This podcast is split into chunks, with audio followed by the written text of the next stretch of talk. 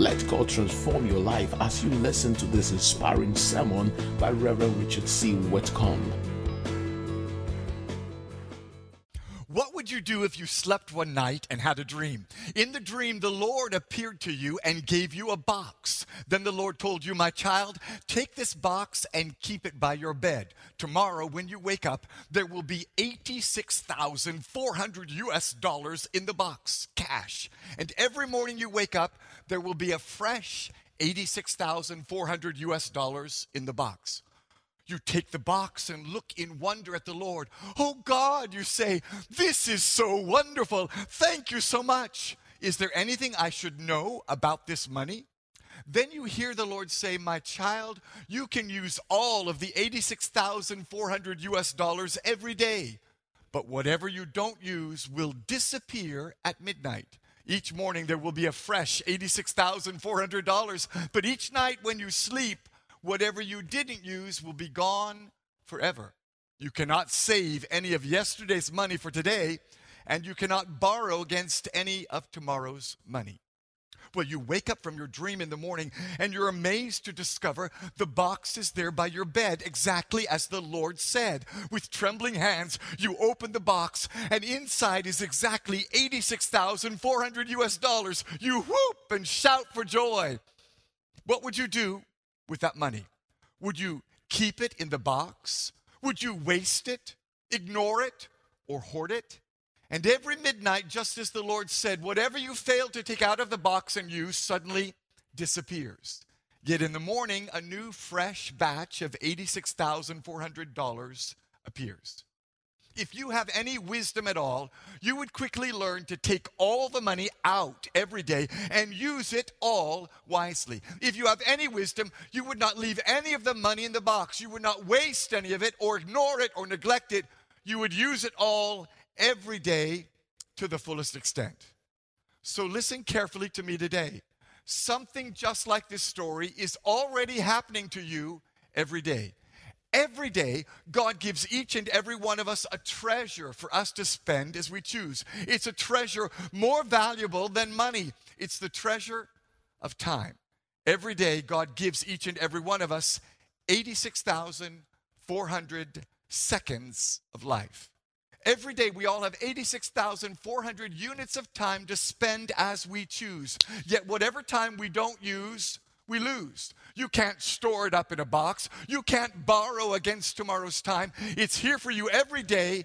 Yet if you waste it or neglect it or misuse it, it's gone forever. That's why we need wisdom to use our time wisely. Time is one of God's greatest gifts to man. That's why it's called the present. But it's a gift that we must learn to handle with care. So let's take the first step today to discover how to handle the gift of time wisely. But before we do, let's bow our heads and pray. Almighty and everlasting Father, we thank you today in the name of Jesus Christ, our Lord and Savior. Thank you for giving us the gift of life. Thank you for giving each and every one of us the same amount of time every day that you've given us to live. Father, we pray today you'll give us wisdom to learn how to properly handle time so we can foolproof our life. We submit to you now. We bind every voice of the enemy that would come to deceive or disturb or distract us. And in the name of the Lord Jesus, I loose the power of the Holy Spirit to minister grace, truth, and life to everyone listening. We thank you by faith in Jesus' name. And everybody said, Amen. I want to invite you to take a moment, join your faith with mine right now. Put your hand on your chest and pray after me Lord Jesus, speak to my heart, change my life, manifest your glory in me. In Jesus' name, amen and amen. Well, hello, everyone, and welcome to today's broadcast. You've made a wise choice of your time today to be in the presence of the Lord and hear His word. Every time spent in God's word is time well spent. For you see, there's nothing more important than seeking God and learning His ways. That's what we've been doing here in our current sermon series called Foolproof. We're learning the wisdom from God that will enable us to foolproof our lives. And we've been learning that there's a question you can ask about every decision, every invitation, every opportunity, and every relationship that will help to guide you and help to foolproof your life. That question is what's the wise thing to do? Now, to help us discover the truth today, I prepared sermon notes. They're free and they're available each and every week for every sermon I preach. You can download the notes from my website or from Facebook or my YouTube channel. I invite you to get your sermon notes out right now and follow along with me as we discover how to foolproof your time. Our scripture text is at the top of your notes and it's also on the screen in front of you. But as you know, the Word of God has the most impact when we take it off the page and put it in our hearts and speak it out loud. So let's read God's Word together right now. Read it like you mean it. Are you ready? Three, two, one, go. Be very careful then how you live, not as unwise, but as wise, making the most of every opportunity, because the days are evil. Therefore, do not be foolish, but understand what the Lord's will is. May the Lord bless the reading of his word to your heart today in Jesus' name. And everybody said, Amen. Each week, as we study this passage of the Bible, something new speaks to me. And today, I want us to take a look at a small six word phrase right in the middle of our passage. It's found in verse 16, and it says, Making the most of every opportunity. Everybody just say that after me. Making the most of every opportunity. Now, as you know, the New Testament wasn't written in English. It was written in the Greek language. So, to fully understand what the Bible is teaching us today, we have to understand the Greek word for opportunity. The Greek word translated as opportunity here in this translation is kairos, which literally means the right time. In fact, other translations of the Bible use the word time instead of opportunity. For example, the English Standard Version reads, making the best use of the time. My favorite translation of this phrase is the contemporary English version, which says, make every minute count. So, today, let's find out how we can make every minute count as we learn the three steps to foolproof your time. And to help us foolproof our time, we're going to turn to a psalm in the Old Testament. It's actually the very first psalm that was written. Even though it's number 90, it was written first, not by David, but by Moses. And in this psalm is a beautiful passage that holds the keys to foolproof your time. Hear the word of the Lord Psalm 90, verses 12 and 17. So teach us to number our days, that we may get a heart of wisdom. Let the favor of the Lord our God be upon us, and establish the work of our hands upon us. Yes, establish the work of our hands.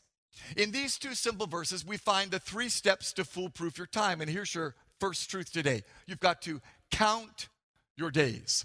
The first thing the scripture in Psalms 90 teaches us is this we must count our days. Verse 12 says, Teach us to number our days. Now, at first, this may seem puzzling. I mean, after all, how can I count my days? I don't know how long I'm going to live. I don't know what the future may hold. I can't number my days when I could live to 50 or I could live to 90. What does Moses mean when he says, Teach us to number our days? Well, I don't think Moses expects us to take out a calculator and add up our projected length of life. But what he's getting at here is that we have to understand that our days are numbered, our days are limited. No matter whether you live 25,315 days or whether you live 31,777 days, we have to understand that life is short. In fact, Job 14:5 tells us that it is God himself who has limited our days. Listen to his word. A person's days are determined. You, meaning God, have decreed the number of his months and have set limits he cannot exceed. So God has determined how many days each and every one of us will live. So even though you cannot know the exact number of your days on earth, God does know. The fact is, God never planned for any of us to live here on earth forever. From the moment we're born, God's destiny for us is to die and go to heaven. Hebrews 9 27 says, Just as man is destined to die once. Now, most of us don't like to talk about this fact. We don't come right out and discuss death. We don't stand up and shout, I'm destined to die. Even when someone does die, we use inoffensive terms to talk about death. We say the person has passed on or that they've kicked the bucket. We don't like confronting the issue of death head on. But whether we like to talk about it or not, the facts are there. You can hide from it, you can ignore it, and you can pretend it's not true, but every one of us is going to die. Death is inevitable. Listen to 2 Corinthians 4:16. Our bodies are gradually dying. And then 2 Corinthians 5:1 tells us we know that our body, the tent we live in here on earth, will be destroyed. No matter how rich or how powerful or how successful you are, we're all going to die. You may be the richest man in the world. You may be the Sultan of Brunei or Bill Gates from Microsoft or the Queen of England, but your time is limited. And the fact is, our time is running out. So rather than asking, How much time do I have? the most important question we can ask is, What am I doing with the time I do have? For your time is your most valuable asset. It's the most valuable thing you have because there's not going to be any more of it. You can make more friends, you can make more money, but you can't make more time. So, if ever there's an area where we need to ask the question, what's the wise thing to do? It's in the area of our time. Time is the most valuable thing you have. It's limited. And most of us are already old enough to be able to look back at a certain season of our life or seasons of our life and we think, oh, I wasted so much time. I gave away so much time. I misspent my time. And we need God to teach us today. We need Him to teach us how to count our days to accept our limitations. See, here's the truth you need to pack up and take home with you today. Accepting your limits leads to wisdom. That's why back in Psalm 90, Moses prays, Teach us to number our days so that we may get a heart of wisdom. For when you accept your limits, it forces you to find out what is valuable. It forces you to compare and choose the best out of many. When you understand that you can't have it all, you have to evaluate the options, you have to gain wisdom. Not long ago, I went to an all you can eat, serve yourself buffet dinner. It was an expensive restaurant. They stacked the plates up on the right and the food on the left. There was beef and chicken and pork and lamb. There was rice and noodles and bread. You could take as much as you wanted. And there was a dish there that I had never tried before. It looked good. So I took a big spoonful. But when I got back to my seat, I tried it and I didn't like it. Oof. I left the whole thing on my plate. I got back up, went to the table, and took a fresh plate and put something different on it. When my choices were unlimited, I could be careless. If I made a bad choice, it didn't matter. I could just go take a different one. But when your choices are limited, you will take much more time to consider your choice. When you only get one chance at success, you'll ask, What's the wise thing to do? A few years ago, I was talking to one of the bachelors in my church. I asked him what the most important choice he would make in life apart from accepting Christ. He said it was marriage. Why is that the most important choice? I asked him. Because most of us only get one wife. You're limited to one, so you better choose wisely. If you pick a bad wife, you can't just easily dump her and get a new one. If you don't like her, you can't just throw her away. Marriage is for life, and so you better choose well. And that's how it is with your time. You've only got a limited amount of time. Knowing our limits makes us find and value and choose what matters most. And that's the second step to foolproof your time. Make your days count. When you know that your days are limited, then you have to make each day count. That's why Moses said in Psalms 90 12 that we may get a heart of wisdom. We need a heart of wisdom to make our days count because wisdom is the ability to evaluate and choose what matters most.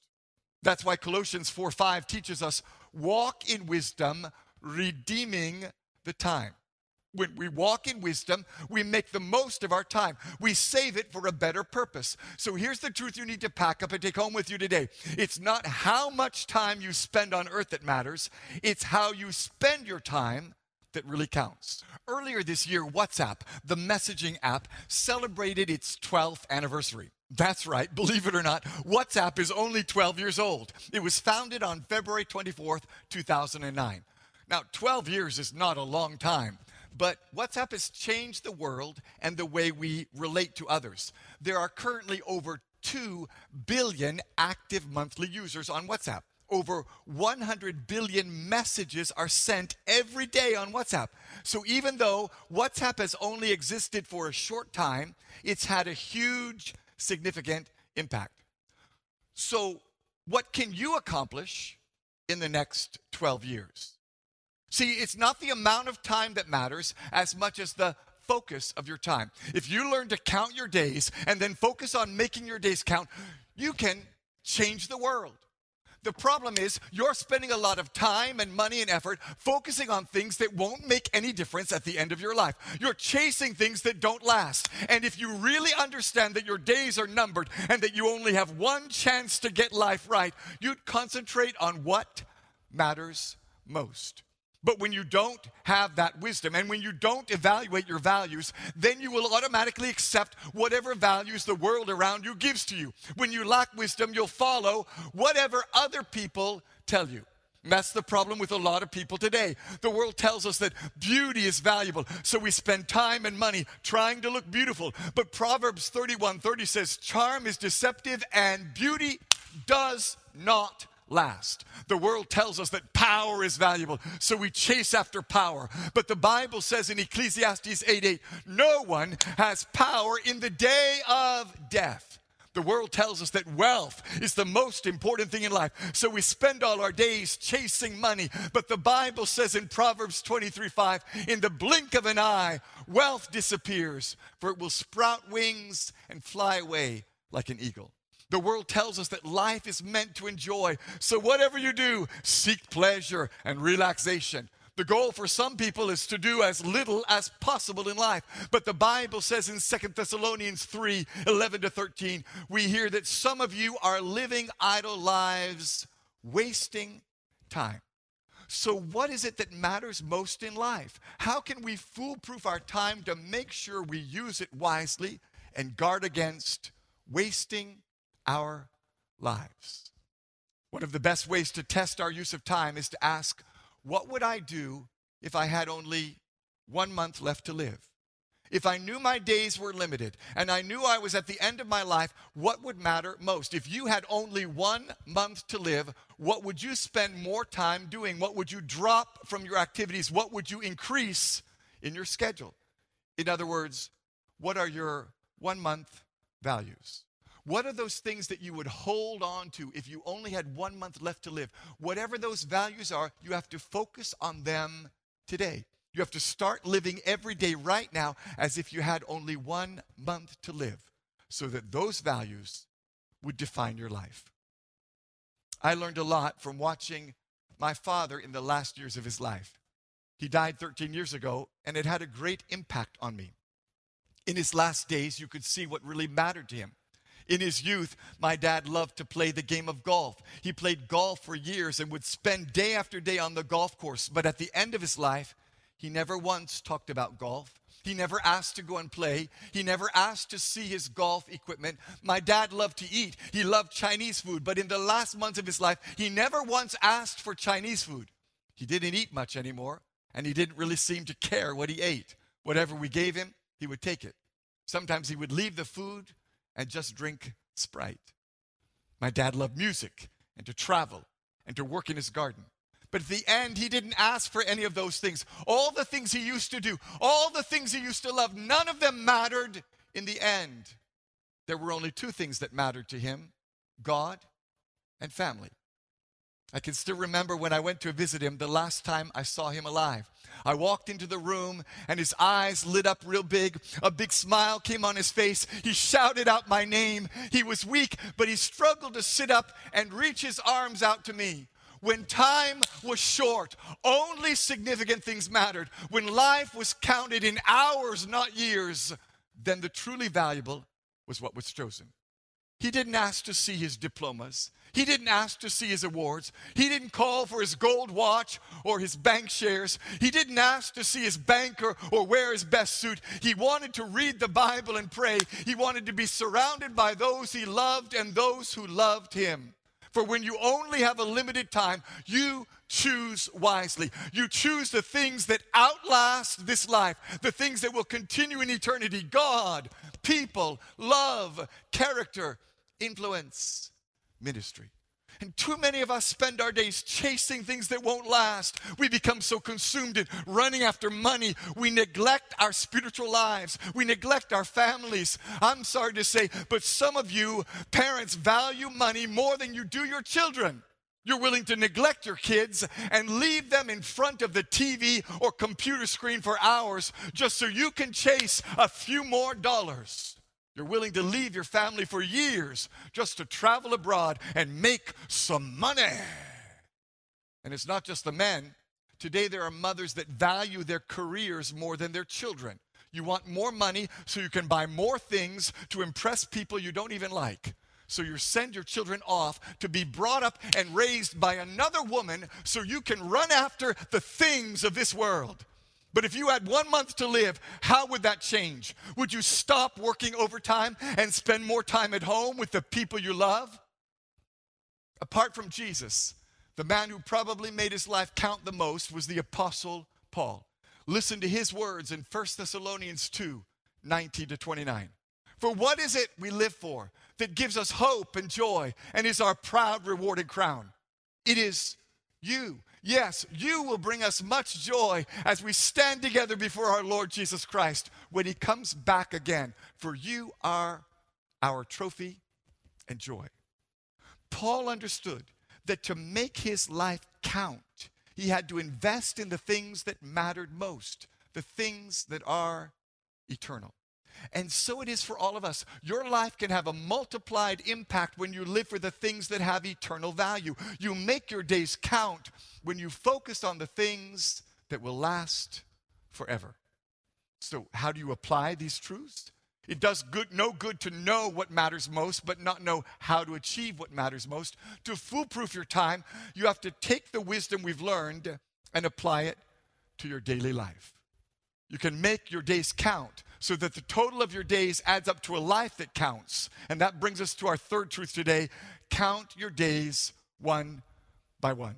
Listen to the final words in Psalms 90 17. Yes, establish the work of our hands. See, here's the truth you need to pack up and take home with you today. A life of lasting impact is built day by day, not overnight. A life that is established is a life of consistent right choices of time day by day, one by one, time and time again. That's why your schedule is so important to your success. Your time will be well used or wasted based on the way you schedule your time. If you want to foolproof your time and live a life that counts, you have to ask the question I've been teaching you as it relates to your schedule. In light of my past experience, my current circumstances, and my future hopes and dreams, what's the wise thing to do with my time? So let's take our last few minutes together today to break this down and relate it to our time. First of all, in light of my past experience, what can you learn from your past? The past teaches us that investing small amounts of time over time is cumulative. In other words, daily investments of time add up. If you exercise three or four times a week, week after week, month after month, year after year, then you will reap results. It shows. You'll be fit and healthy. You'll have strong muscles. If you spend time with God every day for 15 or 20 minutes or even more, and you read your Bible and pray every day, it will add up. You'll grow spiritually. You'll become filled with faith. You'll have your prayers answered, and God will use you. In the key areas of life, it's those constant, regular, daily deposits that make the difference. They're cumulative. That's why Proverbs 13 12 tells us the one who gathers wealth little by little will become rich. In finance, in exercise, in prayer, investing small amounts of time over time every day is cumulative in every area of life. But here's the problem doing something once or once in a while doesn't achieve the same benefits. There's no benefit in one installment. I haven't been to the gym in years. If I go today and lift weights for an hour, nobody's going to come up to me tomorrow and say, Wow, Pastor, I can tell you've been working out. One time doesn't achieve much. It's the same with your spiritual life. One ta- time may not do you much good. Coming to church occasionally when you feel like it won't make you a spiritual giant. And just as incremental, daily, regular habits are cumulative, so also is neglect. The things you neglect add up as well and take you backwards. Many years ago, when I lived in the Delta state of Nigeria, I learned to speak Pidgin English. Over time, using it daily, I got to be pretty good at speaking Pidgin English. But when I moved to Ghana in 1994, I stopped speaking Pidgin English. And when I stopped using it, I started losing it. Now I can hardly speak it at all because daily incremental repetition helped me learn it, and daily incremental neglect made me lose it. If you neglect your wife or husband, you grow further and further apart. If you neglect your health, it adds up. You'll wake up one day with heart disease or obesity and wonder, how did this happen? The past teaches us that it adds up day by day, time and time again. And the problem is this you can't make up for misspent time. In the areas that matter most, you can't make it up overnight. You can't speed up and make up for lost time in savings, in health, in relationships, and in your spiritual life. If you used to play football when you were a youth, but you haven't played football for 20 years, and you go to the park and play today, you'll be calling in sick tomorrow because you'll be aching all over. If you're 50 years old and you don't have any life savings, you can't make it up. It's too late. And if you're 50 kilos overweight and diabetes is set in, it's too late. You can't make up misspent time. If you haven't spent time with your kids in 10 years, you can't make it up in 10 minutes. If you haven't prayed in years, you can't make up for lost time in one church service. If you haven't been to church in six months, attending four church services or five church services in one Sunday won't make it up. That's why Paul says in our scripture text in Ephesians 5 Be very careful then how you live, not as unwise, but as wise, making the best use of your time. Make every minute count. Be careful, be wise, make your time count. So, in light of my past, what's the wise thing to do? Start doing what you can today to build for tomorrow. For the truth is, the present teaches us to do today what I can do to enable me to do tomorrow what I can't do today. We see this in the life of the great prophet Daniel. Daniel was a Hebrew slave sent to live in exile in Babylon. When he got there, he was a youth. He didn't start out as a spiritual giant, but in the face of adversity, he made a commitment to the daily discipline of his time. He invested his time in daily habits of spiritual growth. That's why Daniel 6:10 says, Three times a day, he got down on his knees and prayed, giving thanks to his God, just as he'd done before. And when it came time to face the lion's den, he was ready. Daniel was strong when he needed to be because he'd built a daily habit of doing the thing he could do that would enable him to do tomorrow what he couldn't do today.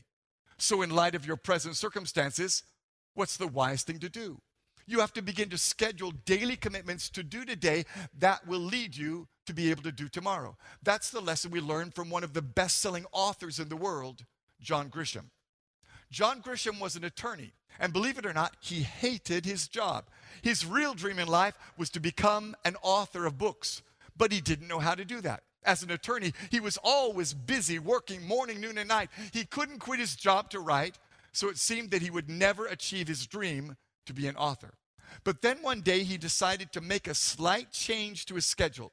Grisham used to begin seeing clients at 9 a.m. He changed his schedule and started seeing clients at 10 a.m. He spent the one hour between 9 a.m. and 10 a.m. writing every day. And in that one hour, he would write one page of his novel. He started doing it and he kept doing it day by day, time and time again. What was the result of one small change in his schedule? What did John Grisham achieve by doing today what he could do so that he could do tomorrow what he couldn't do before? John Grisham has sold 300 million books. Not 3 million, 300 million books. He's one of the most prolific and appreciated novelists of our day. You don't sell 300 million books all at once. You don't accomplish that overnight. You do it one hour a day, every day, day by day, time and time again. The problem with a lot of us is we look at the results of successful people and ignore the building blocks that got them there. We see wealthy and influential men and we don't realize the price they paid. Sometimes young men came, come to me and say, Reverend, I want to be like you in ministry. But did you see where I started from? My wife and I began our ministry together in 1983. We moved to a town called Sapele in the delta of Nigeria. We lived in a very old house. There was no running water, no tap. We got our water from a well. We learned to drop the bucket to get the water out and pull it up by the rope. Then the well went dry. We had to trek to the compound nearby to get water. We slept in a single bed, not a family bed. She slept on one side and hung off her edge, and I slept on the other side and hung off my edge. We had one small table fan, and it was on my wife's side of the bed. When we came to Ghana in 1994, we lived with our four children in a boys' quarter. It was small. It was okay. We didn't mind. We're not in the ministry for luxury. We're here for Jesus and for you. It wasn't easy. There were times we felt like giving up. We didn't succeed in ministry overnight. But here we are, 39 years later, because we lived our lives day by day, making them count one by one. So do today what your future self will thank you for tomorrow, because making daily choices today accumulates significance and leads to the future of your dreams. For my future teaches me to say no to the trivial and the random so that I can seek first what matters most. You can't do it all. You have to choose. Say no to the trivial and yes to the eternal. Where do you need to begin investing consistent deposits of your time? What investment of time do you need to make today to achieve your future hopes and dreams? You've got to do the work today to have the future you dream of. That requires an investment of time. When faced with a decision about your time, ask yourself, what's the wise thing to do? Based on my past experience, my present circumstances, and my future hopes and dreams, what's the wise thing to do with my time? You can begin here today by putting God first in your schedule. If you'll put God first, he guarantees you'll have enough time for the other things. For Matthew 6:33 says, "But more than anything else, put God's work first and do what he wants. Then the other things will be yours as well." So today, commit to putting God first in your schedule. Begin committing to put a daily time of prayer and Bible study together first then weekly by coming to church, financially by paying your tithe, and from there begin choosing other investments of your time wisely. Count your days, make your days count. Count them one by one. It's the wise thing to do, and that's how you can foolproof your life. Father, I thank you for each one watching and listening today. I pray that the wisdom from above will be ours as we see how we can make our lives count, how we can count our days one by one and live them to the fullest for your glory.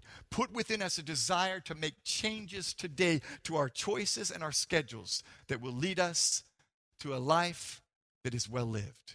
We thank you now. In Jesus' name, amen and amen the hope of a nation.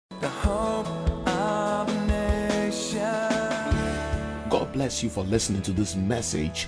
Reverend Richard C. Whitcomb is the senior pastor of Agape House New Testament Church in East Legon. If you are ever in Accra, we would like you to worship with us on Saturday night at 6 p.m. or on Sunday at 7:30, 9:30 or 11:30 a.m. You will have an awesome experience.